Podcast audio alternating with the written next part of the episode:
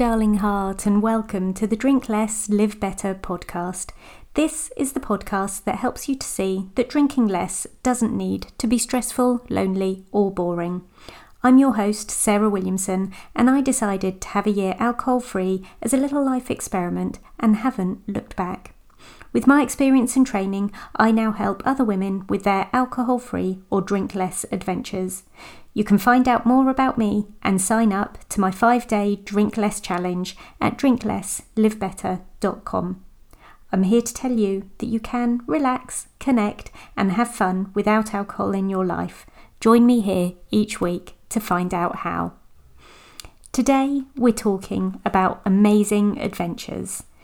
The other night, I was tucking my son into bed. I said to him, "I'll be here when you get up in the morning, but I'm leaving at eight a.m. tomorrow to drive to Wales and climb Mount Snowdon. I'll be back on Sunday." He paused for a moment and then said, "You're not long back from Ibiza." "I know," I said. "Aren't I lucky?" "Yes, Mum, you are. Having lots of amazing adventures at the moment." And until he pointed it out, I hadn't really noticed. If you'd have looked at my annual list of adventures a few years ago, there would have been my annual fixture, which has happened for over twenty years and will continue for at least another thirty, a weekend away with my oldest friends, a half marathon, there'd be a family holiday, and maybe a few big planned days out. This year has been a whole other level. In January, I went away on a women's Buddhist meditation retreat. At the time, I told my friends and family I was going on a yoga retreat because I was afraid of what they'd think. I have no idea why. I guess because this wouldn't have been my normal choice of activity for so many years, and I didn't want to have to justify or explain my choice. I've driven to Bournemouth for a sober community event. I've organised sober brunches and walks each month of this year. I've run a half marathon. I say run, that sounds heroic, and I'm not that. I'll try this again. I've jogged a half marathon. I've hosted a talk at a festival. I've met in the middle of the country with my business besties to walk on what, to work on our challenges and dreams. I've been to a sober comedy club with a beautiful group of people I've never met before. I've been to a business event for a weekend in Manchester and stayed with and had a brilliant time with another beautiful group of people I've never met before. And most recently, there's been a trip to Ibiza and a walk up Mount Snowdon, again with people I didn't know before in real life. Listing it all sounds like a lot. And still to come in twenty twenty-two is the usual weekend with my oldest friends, a fifty kilometre sponsored walk, which is taking a lot of training time over the summer, and there'll probably be another big walking challenge in the autumn. Next year, my first big adventure will be the retreat that I'm hosting in February. If you're interested in that, drop me a D M. I only have eight places available, and I expect it to sell out pretty quickly once it's on sale. When my son said to me, "You are having lots of amazing adventures at the moment," I gave him a big hug and smiled. "I know," I said, "I really am the luckiest. Adventures, loving family, cosy home, fabulous friends. This is the dream." We had a snuggle, and then as I left the room, I thought how glad I was that I had caught and redirected a thought thirty seconds earlier.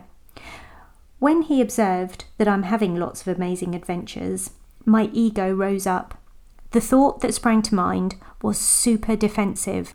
I know I'm just back from Ibiza and now I'm off to Wales, but I'm allowed to do this. I want to meet more people, move my body, use my mind, feel my spirituality, and live more of my life outside the ordinary and comfortable.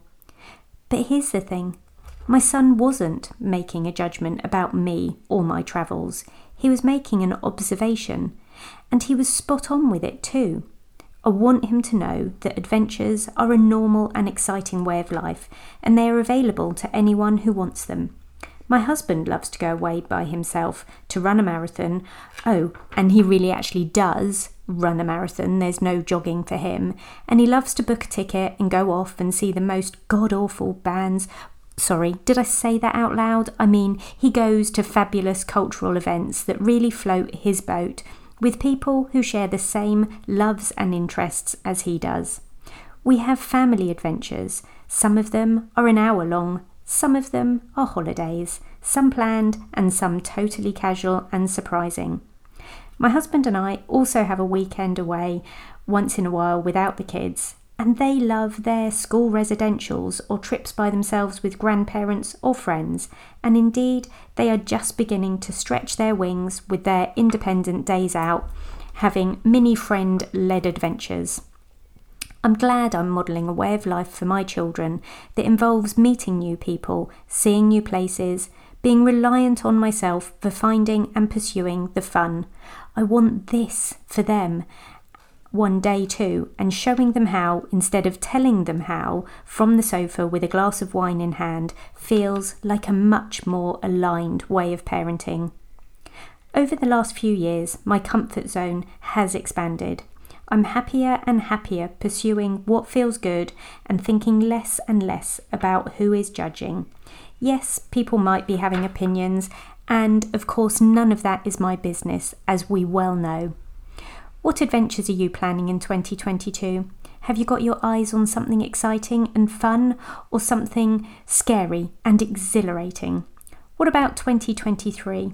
Are you considering, planning and saving for something then?